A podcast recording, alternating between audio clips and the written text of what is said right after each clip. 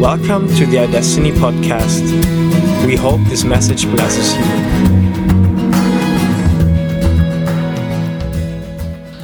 I'll, I'll, I'll share a little bit about myself before I, I, I really do any teaching. I live in Glasgow. I was born there in 1961, so I'll, I'll be 56 in April, just in case you're wondering. And I grew up in, in a part of Glasgow where Phil knows some of the, the places that I would know from Glasgow. um, but a lot of gangs, a lot of violence. And so I grew up with that as normal life violence and drugs and all kinds of stuff. And my dad was disabled. Just after I was born, he was diagnosed with multiple sclerosis. Uh, so effectively, we, we were a one parent family with myself, my brother, and sister. And I just had to get my way of escaping from that was was to read books and and learn things. And as I grew up, I, my experience was that a lot of praise, a lot of recognition came from my academic ability, my ability to achieve educationally. You know, get a good report card. Used to get a, a card home every every year with your subjects on it and how well you'd done and comments from the teacher. And I learned that if I did very well, not only did I get recognition and praise, but I also got some money. Back then, it was it was it was two bob. That's ten p. um, and so, I pursued intellectual growth. I pursued um, knowledge.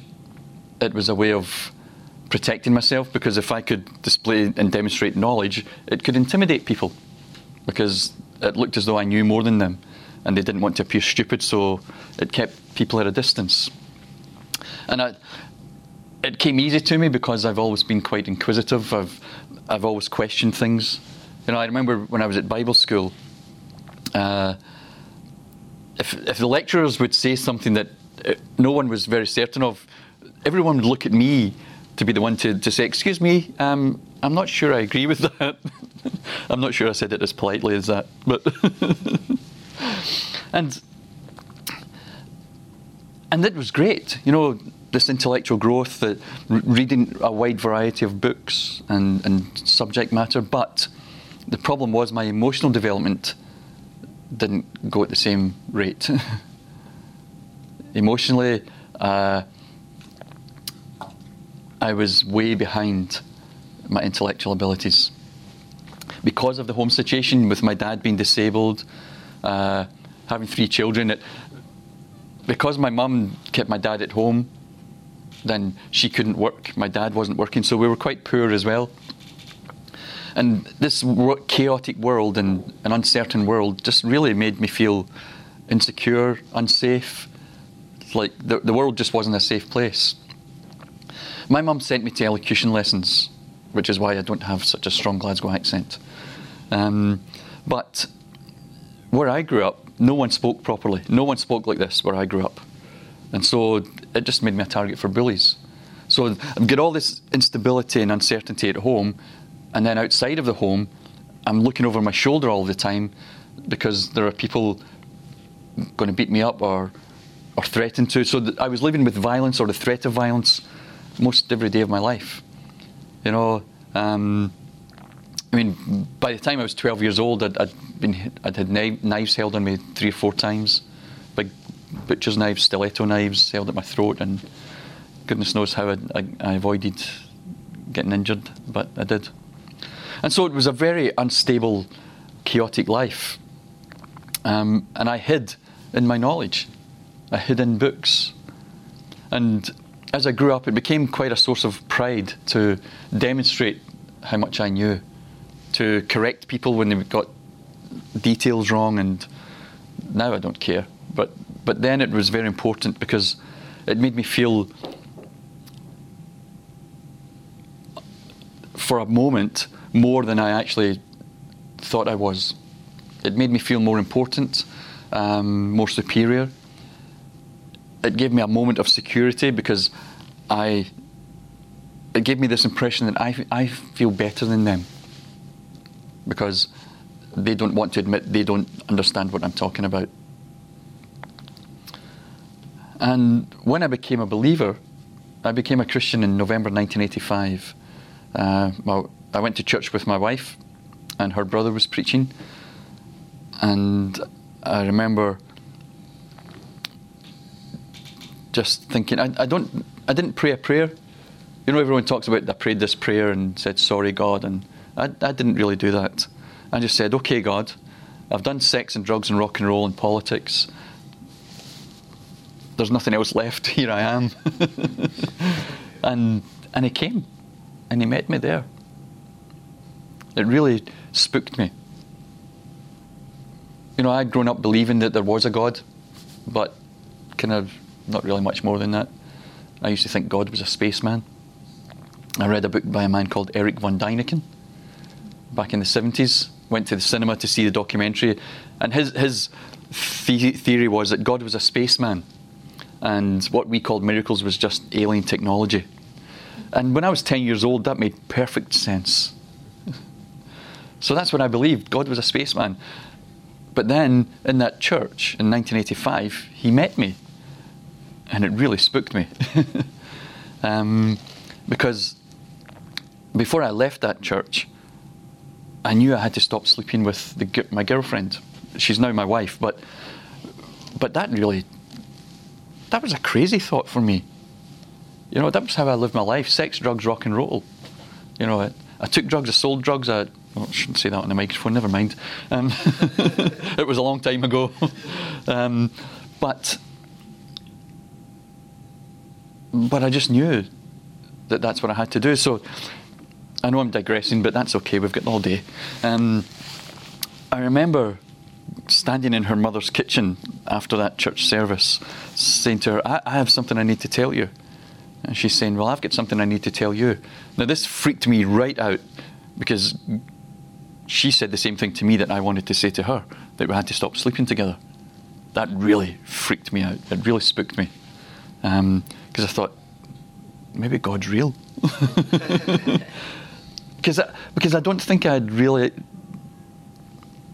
I believe there was a God, but, I, but my concept of Him and of being real, I don't think I really had a concept of that. And so suddenly I'm being presented with a God who's, who's real, who communicates with you. That, I'd not experienced that before. Not knowingly, anyway. And so I came into this Christian world where, as I go to meetings, I go to church services, I, I begin to understand that, that the way you become spiritual, the way you grow in Christianity is to get a lot of Bible knowledge. And so I began to memorize the scriptures, and eventually I went to Bible school, 1988. I spent three years there, and and so I just did what I had been doing before. I accumulated knowledge because it made me feel safe and secure. To know that I, I knew more than you, or I could I knew more scripture than you. I understood theology better than you, and and that's how I just lived my Christian life because the, to me, from the very beginning, I saw that that was how Christianity and spirituality was measured by the accumulation of knowledge about the Bible, about God. But a few years ago, I read something that, that really kind of changed, began to change my, my whole concept of that. Uh, in 1 Corinthians chapter 8, Paul says in, in the first two verses, he's, he's speaking to the Corinthian church about their, their love feasts where it's all a mess and everyone's indulging themselves. And he's speaking ab- about people's conscience struggling with eating food that had been sacrificed to idols. And he said, Now, about food sacrificed to idols, we know that we all possess knowledge. Knowledge puffs up, but love builds up. Then he said this really interesting thing. He said, The man who thinks he knows something does not yet know as he ought to know. And that, that verse really brought me up short. You know, Paul is talking about knowledge. We know that we can do this, we know that we can do that. And, and he's speaking to a Greek audience mainly in, in Corinth. And they understood knowledge to be the supreme.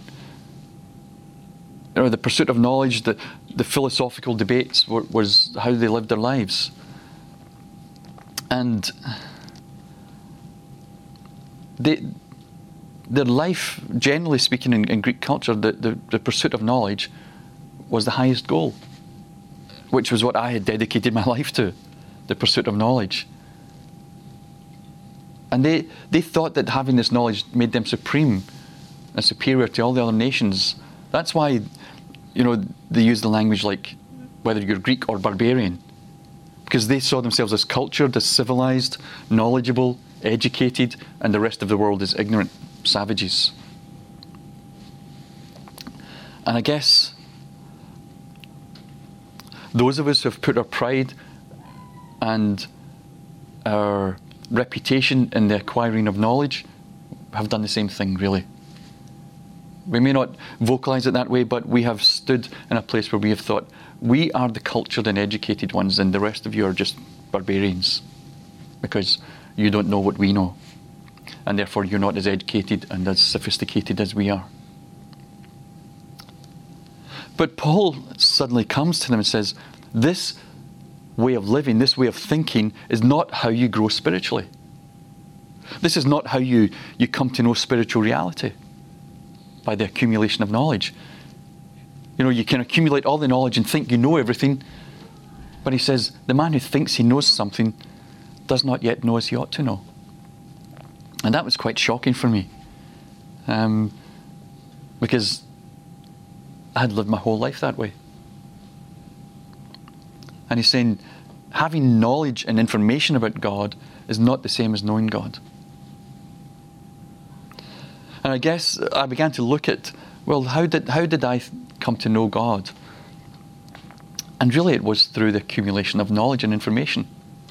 And when I began to think about it, I thought how ridiculous that is.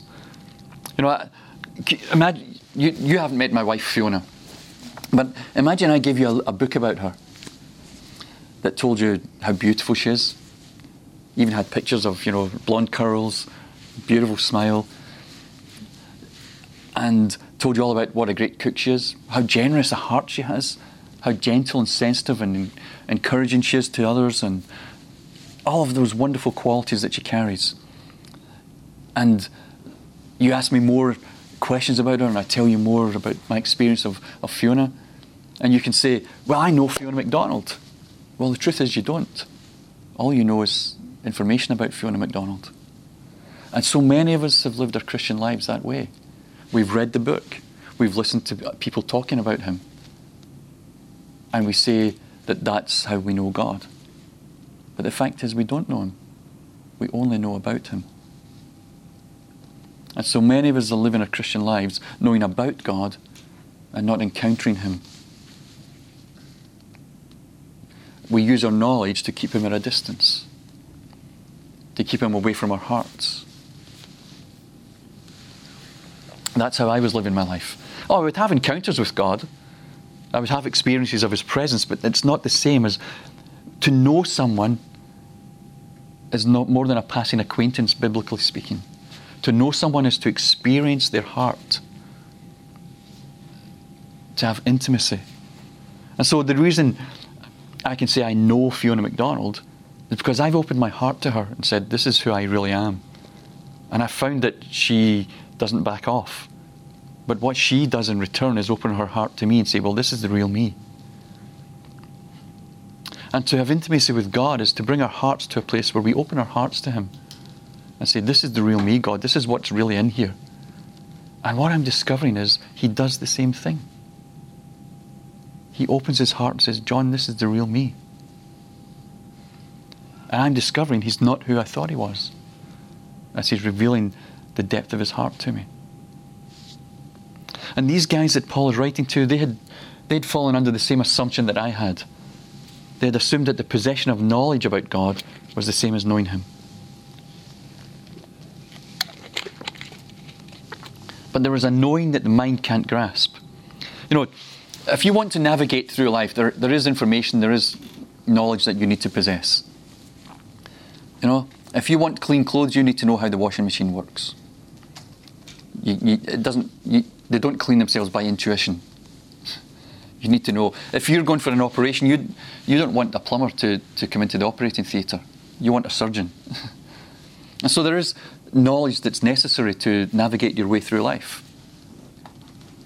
But Paul's not speaking about that. He's speaking about spirituality. He's speaking about knowing God. He's speaking about the kingdom. And he's saying if you think you know something spiritual because you have studied it, because you've learned something at an intellectual level, then you don't yet know as you ought to know. You've missed the point, is what Paul's saying. He's saying all you have is information about something. And possessing information is not the same as experiencing someone. And I think much of our Christianity is based upon our intellectual acquisition. The knowledge that we've built up, the, the amount of scripture that we've memorized, the, the songs we sing. You know, love the songs we sing this morning, but that's where most people get their theology from.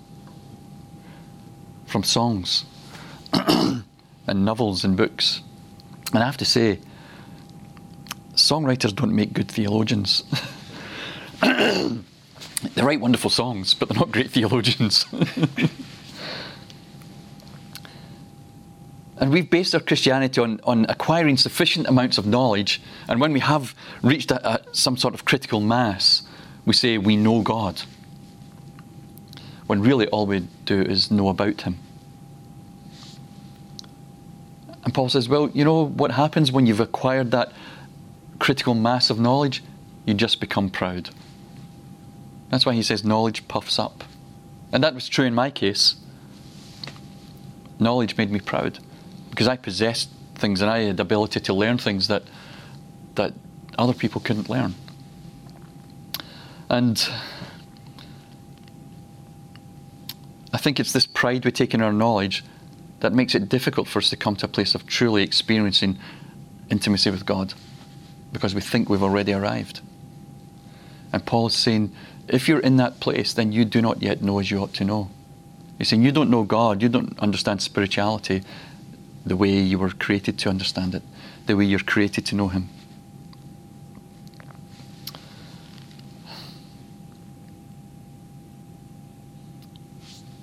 For me, um, yeah, I've built my life on that. And when you begin to realize that that's a false foundation, that can be quite devastating to discover that you've built your life on the wrong thing. And so many people refuse to acknowledge that they may have something wrong, their understanding may be incorrect, because it means they've built their life on the wrong foundations. And so often, when you're discussing theology or you're discussing life with people, and you present a, a view that to you is very obvious, and someone can stand in, in your face and say, You're wrong, I'm not going there, it's usually because they're terrified that what they've built their life on is a false foundation. And so a lot of people could present me with things about God their experience of God. And I, if it didn't fit into my understanding, my thinking, my intellectual understanding, then I would dismiss it. And I probably dismissed a lot of what Father was trying to speak to me over the years because it didn't fit in with how I had built my life and what I'd built my life upon. And I think we've done that in church. We've built our theology and our doctrine upon the information we've acquired. And we've said to people, if you acquire this information, if you learn this, then you can say you know God. And yet, the Bible doesn't say that. It's interesting. Jesus said to the Pharisees, just you know, they focused on the scriptures. That, that was that the scriptures was the most important thing for them. They built the the, the nation upon the foundation of, of their understanding of scripture. You know, and, and during the, the, the, period between the end of, of Malachi and the beginning of Matthew, that's when the Pharisees kind of grew and and they grew out of a desire to stop Greek influence from destroying Jewish culture and religion.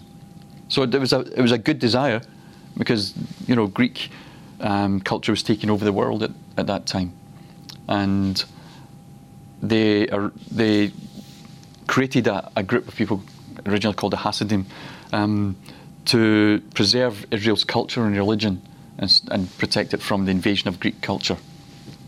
And so it was a desire to, to preserve the things of God. And yet Jesus said this to them in John chapter 5 You diligently study the scriptures because you think that by them you possess eternal life. These are the scriptures that testify about me, yet you refuse to come to me to have life. He's saying, you know, you, you've, you've, you've acquired all of this knowledge. I think, you know, Moses had, ten, had written 10 laws, and the Pharisees wrote about 600 laws to explain those 10. about how you should live a good Jewish life. and yet, when the one whom those scriptures speak about and prophesy about stands in front of them, they want to kill him. I wonder when Paul's writing that in Corinthians about um, not yet knowing as you ought to, I wonder if he's thinking about himself and his fellow Pharisees. Because from probably five or six years old, Paul had begun to dedicate his life to understanding the scriptures, memorizing. He would, he would have memorized by the time he was 12, he would have memorized the first five books of the Bible, recited off by heart. And so he, he, he really had dedicated his life to the Jewish culture, Jewish religion, to serving God, to preserve the ways of God and pass on the ways of God to, to others. And he said that he had surpassed all the young men of, of his age. So, all the young guys he studied with, he was by far superior to all of them. He was zealous, passionate for God. And his passion and zeal turned him into a murderer.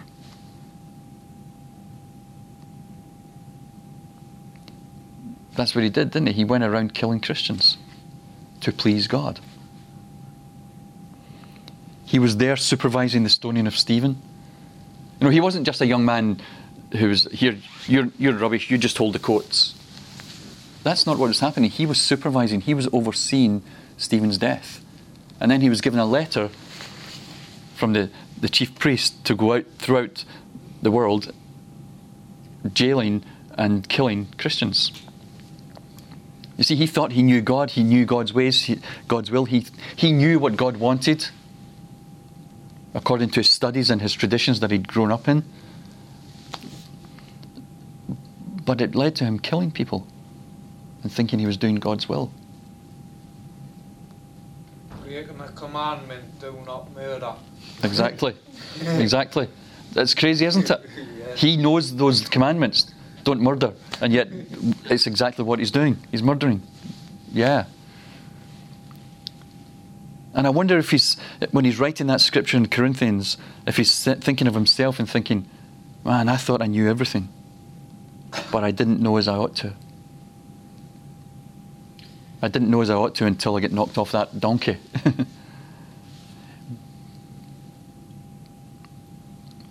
and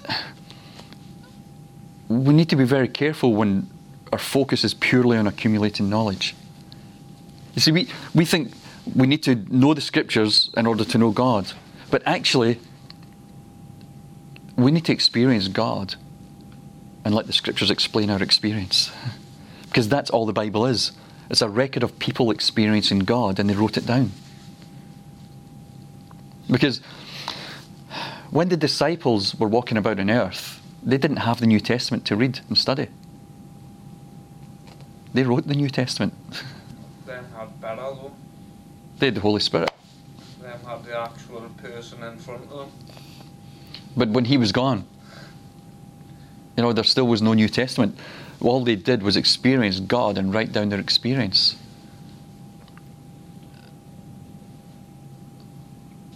And we've turned it the other way around. We, we look to gather the information and live by the information when actually we're meant to live in relationship. And what's written here explains our relationship and what we experience in that place of intimacy. And we love to keep things out, there because out there and, and up here keeps things away from the heart. The real you. Your heart is the real you. And so we do all of these things. We acquire the knowledge, we, we memorize the scriptures, and we think God's pleased with that. When all the time He doesn't care what you know. He doesn't care what information you have. He doesn't care what, how intellectual you are. He said to Samuel, didn't he? Samuel goes to anoint the next king of Israel, and he sees David's older brother Eliab.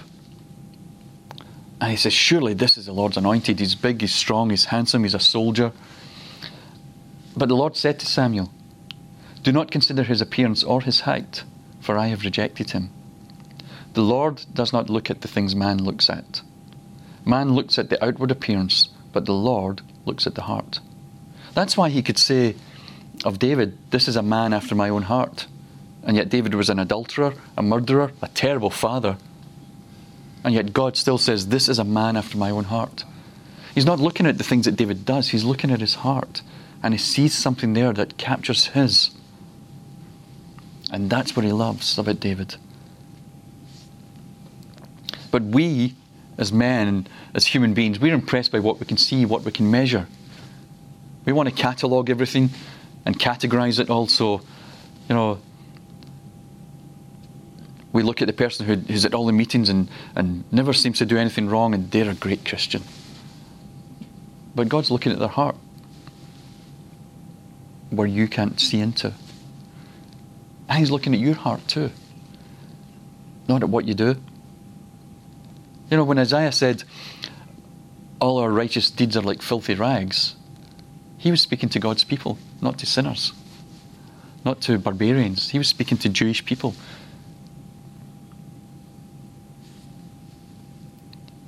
And so we get into all of this thing. We memorize the scriptures. We, we're busy serving God. We, we attend all the meetings and we put all our effort in. And it can all be seen and measured. And God isn't even looking at it. You know, all of this great stuff you've done as a Christian, there's no record of it in heaven. The miracles you've done or, or the nights of prayer you've, you've put in, no record of it in heaven. Because heaven is only looking at your heart what's in your heart. And what he wants to do is he doesn't want to come in and indoctrinate you or, or, or re educate your mind. What he wants to do is come and change your heart because your heart is who you are. And when your heart is changed, you will become the Christian that you're supposed to be.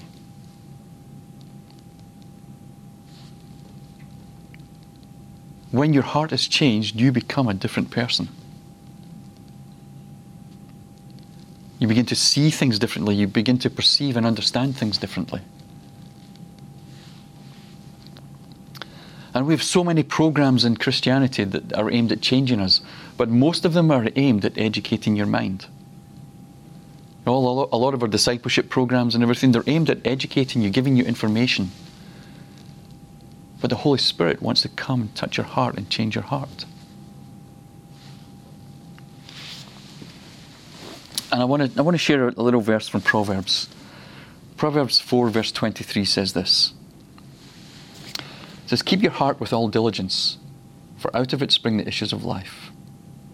And other versions say, Guard your heart with all diligence, for it is the wellspring of life. And the writer of Proverbs is, is saying, you know, the most important part of you is your heart. Look after it, don't ignore it. Because everything that you experience in life, the way that you interpret life, the way you understand it, the way that you um, translate your ex- life experiences, all comes through the prism of your heart. It all comes from here. And it's all determined by what condition your heart is in. You know, I lived out of my intellect and I didn't do a very good job of it. Because really, my intellect wasn't leading my life and driving my life, my heart was driving my life. And my heart was what caused me to make certain decisions. And the state of your heart will determine how you live your life, will determine the kind of Christianity that you pursue or that you live in. You know, I've, I have friends who paint and I can say to my friend, yeah, that's a really good painting, but it doesn't speak to me. And what he hears is, John thinks I'm a good artist, but but that's that is not on his wavelength. But I can say to another friend, yeah, it's a good painting, but it doesn't speak to me. And what she hears is, John thinks I'm a terrible artist. I didn't say that. You see, because uh, they're translating it through their hearts and through the condition of their hearts. And so you can say the same thing to two different people, and it will be heard completely differently by those two people because of their life experience. Life experience has shaped their hearts to interpret things in a certain way. Because all of our hearts are conditioned differently. You know, I lived my life in response to trauma. I, as I said, you know, by the time I was 10 years old, I'd almost drowned twice. Um, I'd been sent away from home on a couple of occasions for various reasons. Um, I was held at knife point. By the time I was 17, I'd been stabbed. I'd my ear sliced open. Um, lost all my teeth because I thought I could fight eight guys at once when I was drunk. Six or seven I could have handled, but eight was too many. You know, no. I'm teasing. But and so so I lived my life in response to that trauma, emotional trauma, physical trauma, and it was causing my decision-making abilities to be a little bit off center. Not because of the knowledge that I'd acquired, but because of the damage my heart had experienced. And we, we don't realize the damage that happens to our hearts. We don't realize that what happens to us in the world has a heart level impact upon us. And we all live in different worlds because our hearts have each experienced and reacted in different ways to those experiences. You know, if you've been brought up in a in an environment so for instance, my, my dad was disabled. He was unable to provide for me, unable to look after me. You know, I brushed his teeth, I gave him a drink, I spoon fed him, all those kind of things. And so when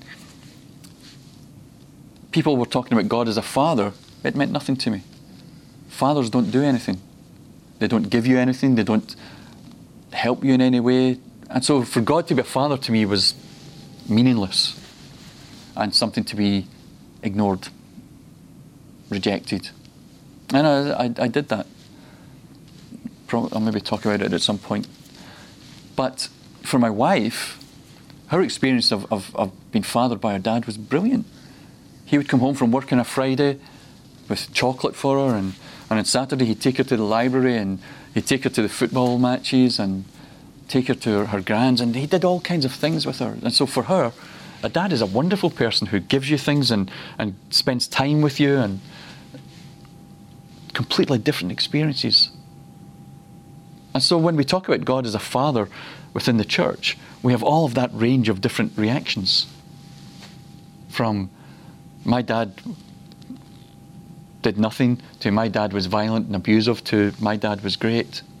We have all of those reactions, and probably in this room we have that whole range of, of experiences of of fathers, from passive to, to violent to good. And the problem is, a lot of people can't hear God speaking as a father because of the experience they had growing up. I didn't for many, many years. For, for 20 years, God was continually speaking to me about wanting to be my father, and I continually ignored it. You know, I remember when I first became a Christian, I came out of a very party lifestyle. You know, I would get up at four or five in the afternoon out of bed. I'd go out to the pub, to the clubs, partying, drinking, using. Back home at four or five in the morning. You know, all that kind of lifestyle. And when I became a Christian, although I stopped the partying, the drugs, and all that kind of stuff, I, my body was still in that way, uh, that rhythm of life. And so I would stay up at night just reading the Bible.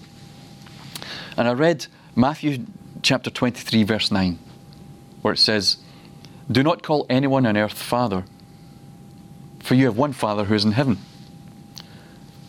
And I grew up in the Catholic Church, and you call the priest father. And so I immediately latched onto that. Do not call anyone on earth father.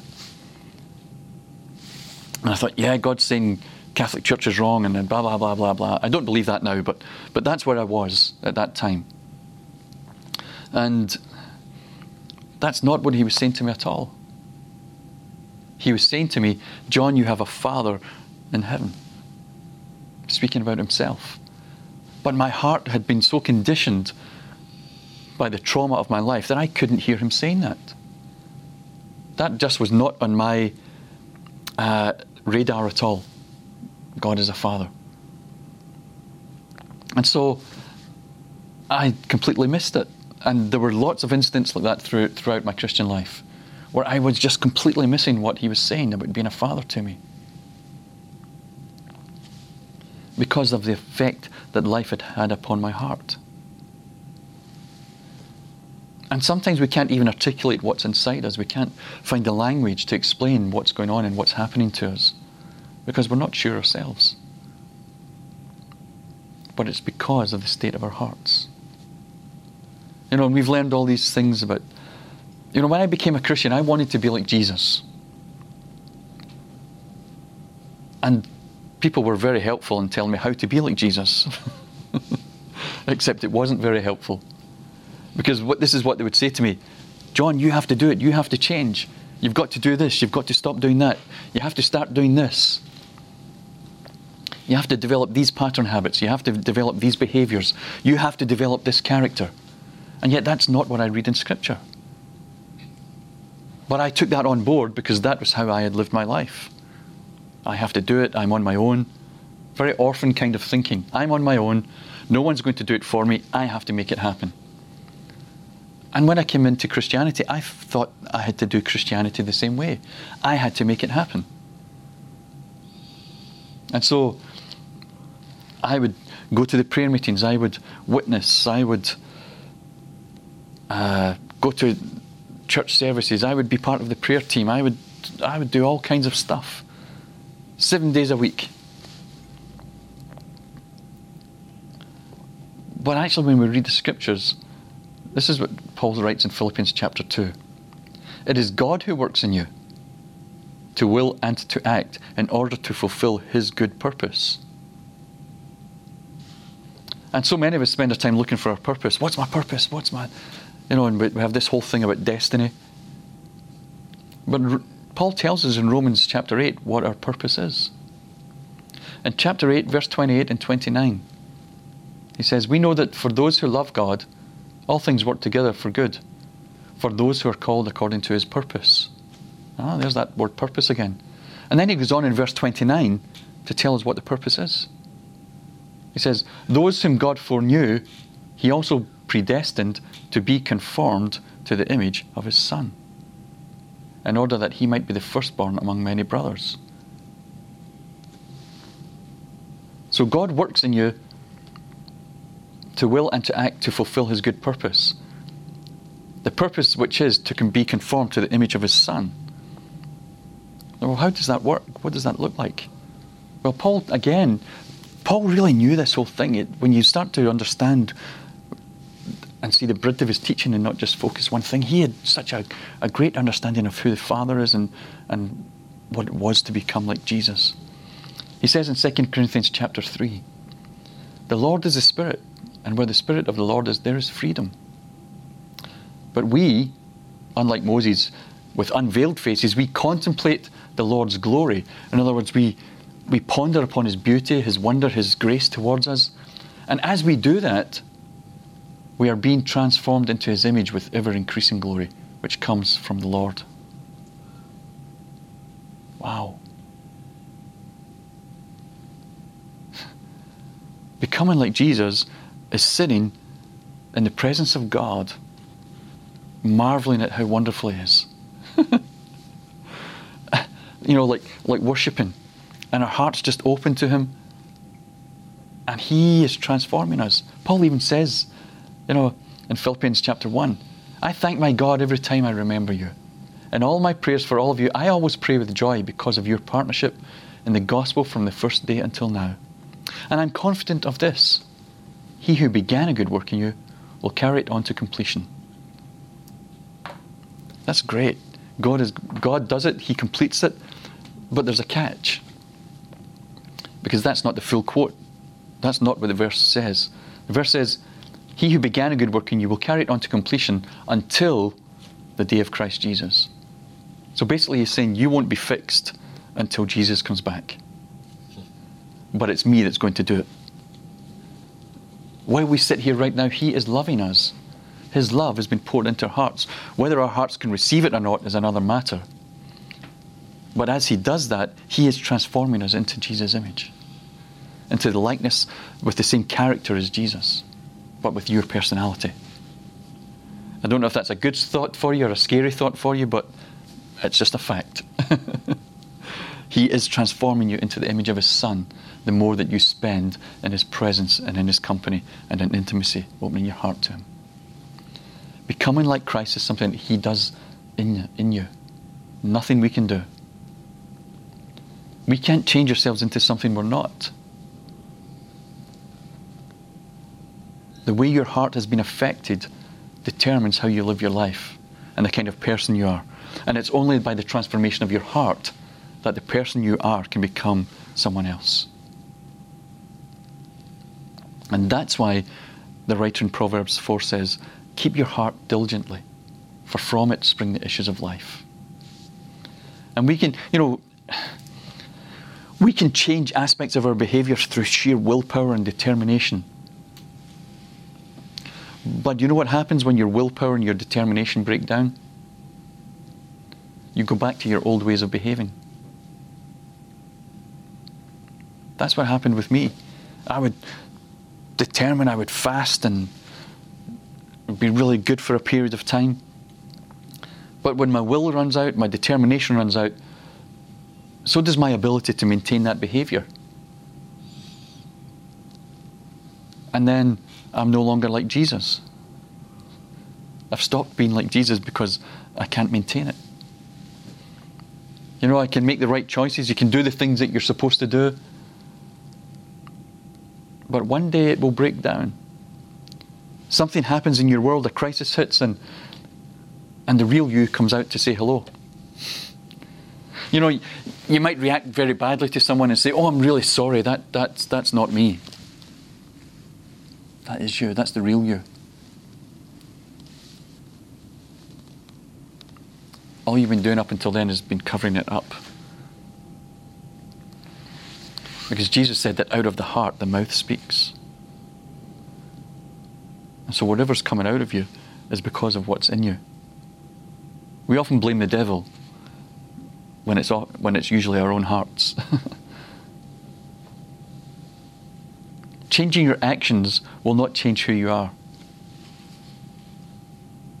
Those are just behaviors we adopt to make ourselves look better, to try and make ourselves more acceptable, kind of like Adam's fig leaves. You know, Adam put the fig leaves on to try and look better and more acceptable. And we do the same thing with our behaviors. We try to make ourselves look more acceptable. But the great thing is, God is in the business of changing hearts. Mean, we even talk about that, don't we? I invited Jesus into my heart. If that's true, then why do we start then to live from our minds? if it's our hearts that he, you know, Paul says, Christ dwells in your hearts by faith, not in your minds.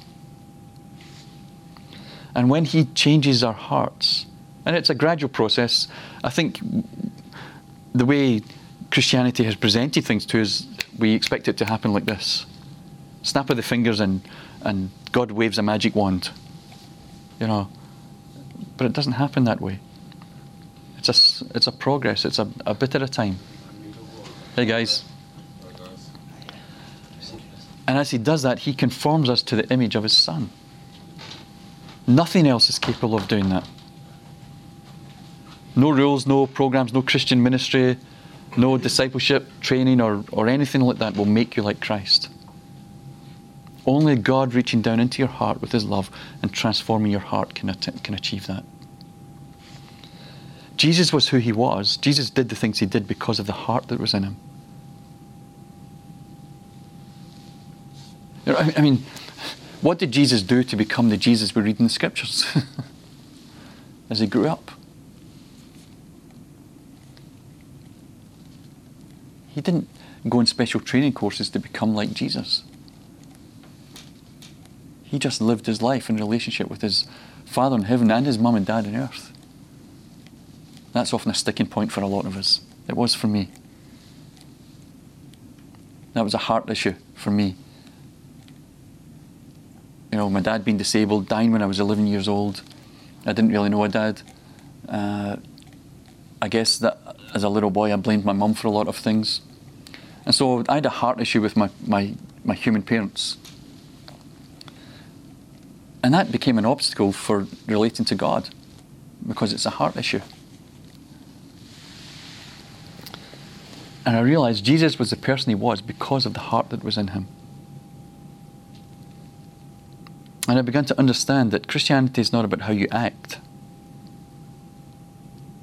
It's not about, it's actually nothing to do with your behavior. It's all about your heart.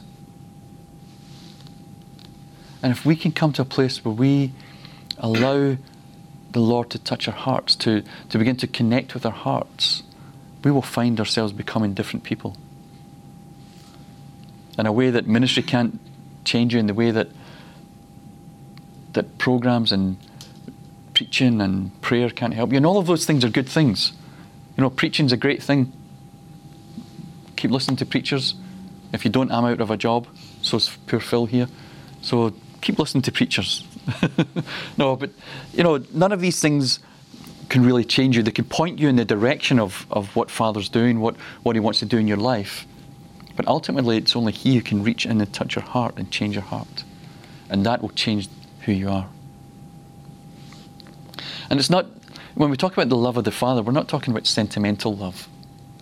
You know, we're not talking about fluffy clouds and you know, someone someone said to me the other day, you know, God's not all about white picket fences and cotton cotton candy sofas.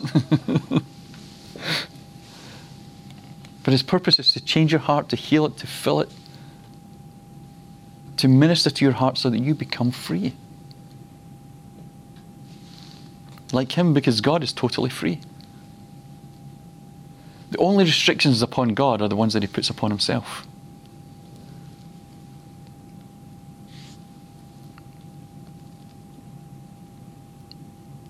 You know, we, I used to think that memorizing the Bible was how I changed myself.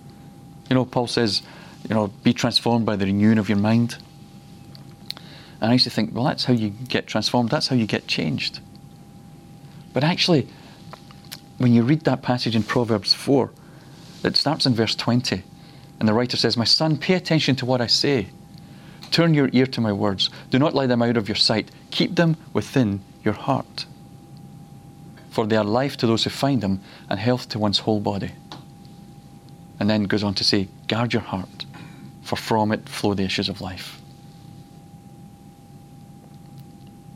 He's not saying memorize the scriptures, he's saying let it come to rest in your heart.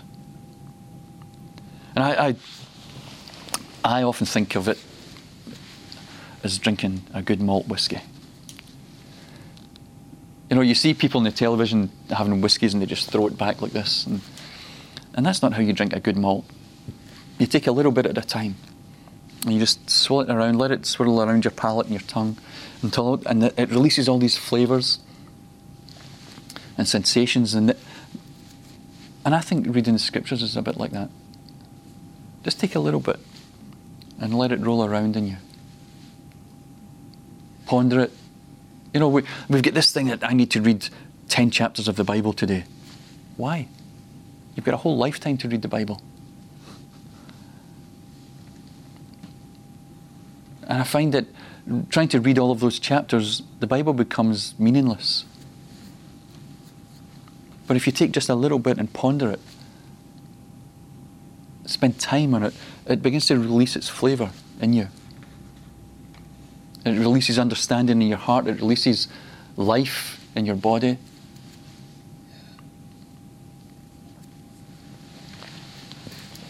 And I think that's a much more effective way to read the scriptures. And if it takes you your whole life to read the whole Bible, then great. Your understanding of it will be so much richer and deeper for doing it that way. It's not about cramming in information, it's about receiving life. That's the difference. You know, if you've been wounded in your life, the wound is in your heart. When you're offended, it's because your heart has been damaged and hurt. And it's a wound that stays there until it's healed. And I, have been involved with inner healing for many, many years. And, I, and we all, inner healing used to be a whole thing where you tried to identify the wounds in someone's life and then you pray through the issue and, and ask God to heal it. And, and that's quite time consuming and tedious.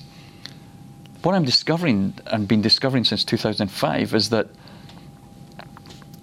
if we can learn to open our hearts and allow His love to be poured into our hearts, you know, Romans 5 5 says that hope doesn't disappoint us because the love of God is shed abroad in our hearts by the Holy Spirit whom He's given us. If we can learn to open our hearts to receive that love in a more meaningful way, we will find that the wounds of our hearts begin to get healed. Incidentally. Because this is the thing I've come to. He's not interested in fixing me. God doesn't want to fix me. He wants to love me. But one of the side effects of being loved is that your heart begins to get healed up. You, become, you begin to become more of a whole person you begin to become more of the person that you're meant to be. And I've come to a place in His love where I like being me. And I couldn't always say that in my life, but I like being John MacDonald. I'm beginning to discover who He is, and, and He's not as bad as I thought He was.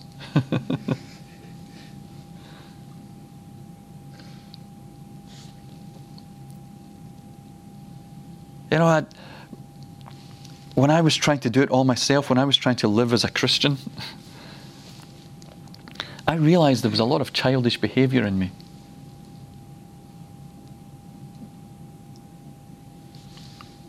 Because of this wounding in my heart. And I would determine I'm not going to behave like that the next time. I'm not going to react that way the next time. Guess what happened the next time? I behaved that way and I reacted that way because I can't override my heart. It's almost like your heart is your CPU if you understand computers. That's your CPU. You, you can't buy everything runs through that. everything of life runs through your heart and is processed by your heart. But I'm discovering that as His love is poured into my heart, that heart that was starved and neglected of love throughout its life is beginning to understand what love is. You know, when I was first married, I, I was married in September 1986. And I was so damaged. I didn't know what love was. I didn't know how to respond to love or how to receive love. My wife would put her arms around me in bed in the, of an evening, and I would freeze up and say, Don't touch me. I was so damaged. I didn't know what to do with love. I couldn't handle love. Love touched the pain in my heart, and that was too sore. And so the easiest thing to do was to reject love. And so I couldn't relate to God as a God of love because, well, what do I do with love? Love just causes me to hurt. and so I learned to live Christianity and not relationship with God. And I think so many of us have lived that way. We've learned to live Christianity, but not live relationship with God. But my heart has been receiving love over these last 10, 12 years. And those broken places, those bits of me that were twisted and scarred, they're beginning to be healed. And this isn't something that, you know, I want to reiterate this is not something that happens overnight. There's no such thing as a quick fix. And the way He loves me is not how He's going to love you. You know, I used to think that God loves everyone equally. I don't think that's biblical. I don't believe that anymore. He loves each one of us uniquely. Because the way your heart needs to be loved is not the same way my heart needs to be loved. Because your life experiences are not the same as mine. Your personality is not the same as mine. And so a lot of the childish behaviors are beginning to disappear.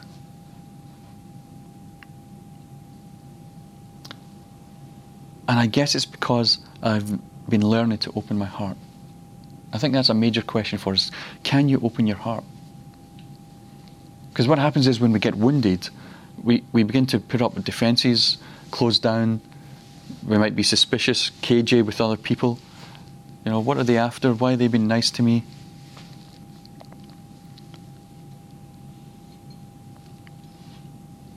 And we think we're just keeping out pain. Actually, we're keeping out life. And we're cutting off a flow of life to our hearts. And what God wants to do in, in coming to us as a father is to begin to restore the flow of life to our hearts. That's what it means to be a father. Anybody can, anybody can biologically sire a child. But a father is someone who not only imparts life at conception, but continues to impart life throughout the days of that child's years. And what God wants to do in, in coming as a father to us is to impart life to our hearts throughout the days of our, our time on earth. In loving us, He's imparting life to us, just like He imparted to Adam in the garden. And so when we're talking about this whole Father heart of God, that's what we're talking about. We're talking about coming into a place of relationship where the Father of our spirits is imparting life to us. You know, we sang the song, I Think You're Amazing. But I hear him tell me that regularly. Some of you do on a regular basis say, John, you're amazing. And I found that really, really difficult to receive when he started speaking to me that way. I knew how to prophesy. I heard the voice of God and all of that stuff. You know, I've seen miracles, I've seen legs grow, I've seen people throw away walking sticks and Zimmer frames and all kinds of stuff. And that's easy to cope with because it makes me look good. But it was really difficult, and I was shocked at how difficult it was to hear him say, John, you're amazing. I was shocked at how uncomfortable that made me feel. You see, I'd grown up without any of those kinds of words. I'd grown up without any memory of being told I'm loved or being sat on someone's knee and, and adored. I'm sure it happened when I was a little boy, boy with my, my parents and my, my grandparents. Probably not my parents because life was so chaotic for them, but with my granddad and stuff. I just have no memory of any of that because it's a, a smaller part of my life. But he wants to come to you and bring life to your heart. That you might know that you are amazing, that you are wonderful, that you are fearfully and beautifully made and put together.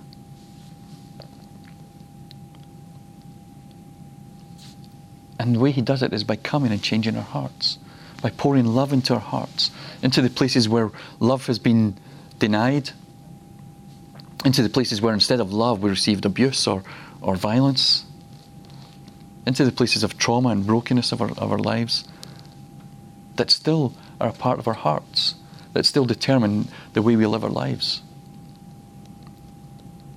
I'm not quite, I can't quite define what your heart is. The Bible says the heart is difficult to understand. But for myself, you know, when, when you see something beautiful or something, a, a sunset or a, or a, a, a painting or something that you just think, wow. Think what you know. Think of the things that make you go, wow. See, that's your heart responding. It's your heart that's saying, wow. When beauty or, or magic touches you, and you go, wow. Ah, oh, you just or you just feel that, wow. That's your heart being touched. And it's learning to live in that place of allowing our hearts to be touched constantly. Because what we've done, or what I have done over the years, is I've had moments like that where things have touched my heart, people have touched my heart, God has touched my heart, but then I've closed it up again. I've become cautious and safe and, and managing everything around me, which is really another word of saying being controlling, but we don't like to call ourselves that. and, and now I'm learning to, to live with my heart open, to have more of those wow moments where I experience life flowing. And what, happen, what happens is when we learn to open our hearts that way, we begin to live out of the life that we receive. We begin to live in response to the love that's been poured into our hearts instead of the trauma that resides there. And that's what it means when perfect love casts out fear. It's not some theological or doctrinal um, chant. It's the reality of love being poured into our hearts, into our lives, that transforms our reactions, transforms the way we live, and fear no longer controls us. And that takes time. That takes time to come to that place. I would love to say I'm without fear, but I'm not. I'm still learning to keep my heart open and, and, and be loved. But I have less fear in my life now than I did previously. I react less to the trauma of, and, and of my past than I used to. I live more out of that place of being loved, out of that place of knowing that I'm amazing and that it's okay to be me than I ever did before.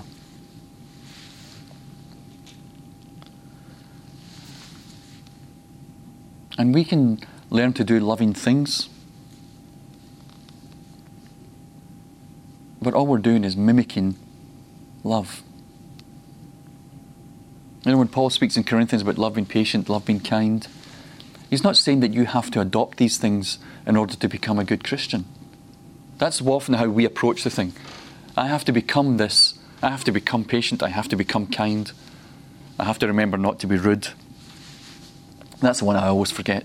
But um, he's not saying this is a recipe for good Christianity. He's saying this is what will happen to you when love begins to take up residence in your heart. You will become a kind person because you will be experiencing the kindness of God. In fact, he says in Romans 2, isn't it, that it's the kindness of God that leads to repentance. In other words, it's the experiencing kindness that will transform you. The kindness of his love, the patience of his love. You know, you, God doesn't get mad when you screw up. Do you know why? Because love keeps no record of wrongs.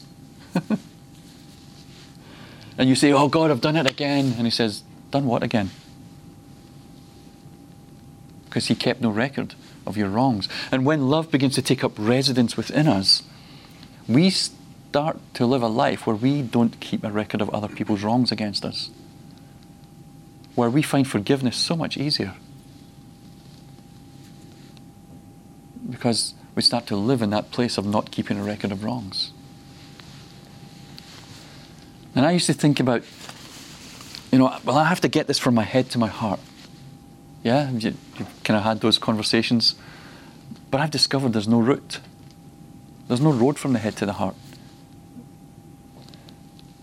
Because what we should be doing is living from the heart. And all the head does is begin to translate what is going on inside us. But we try to get the, we try to do it the other way around. We get the information, and I have to get this information in here. It doesn't work. If you if you've lived life like me in any way whatsoever, you know that doesn't work for you. That just frustrates you. It just leads to disillusionment, disappointment, and then you think, well, what's the point of church? What's the point of reading my Bible? What's the point of praying? Because it doesn't work. and you're right, it doesn't. Because it's not how we were created to live. We were created to live in a heart to heart relationship. And as we learn to open our hearts to Him, it's so much easier for the Holy Spirit to shed that love abroad in our hearts. A new life begins to spring forth. A new way of living, a new way of thinking, a new way of seeing. That's how we come into the spiritual life. And it's how we're supposed to live in the spiritual life. It's got nothing to do with what you are able to do or what you're not able to do. It's nothing to do with your intellectual ability because if that was true, then people with impaired intellect could not know God. Someone with learning difficulties or, or downs or, or, or, or those kinds of mental impairments could not know God if it was based on intellectual ability. But actually, I think some people in, that, in those cases know God a lot better than I do because they're not relying on their intellect, they're living from their hearts. And so they have such a pure understanding and, and, and relationship with God. They get that He's their, fa- he's their Father because they're living in that heart connection. Could say so much more, but why don't we take a break? Thank you for listening to the iDestiny podcast. For further information, check out www.idestiny.org.uk.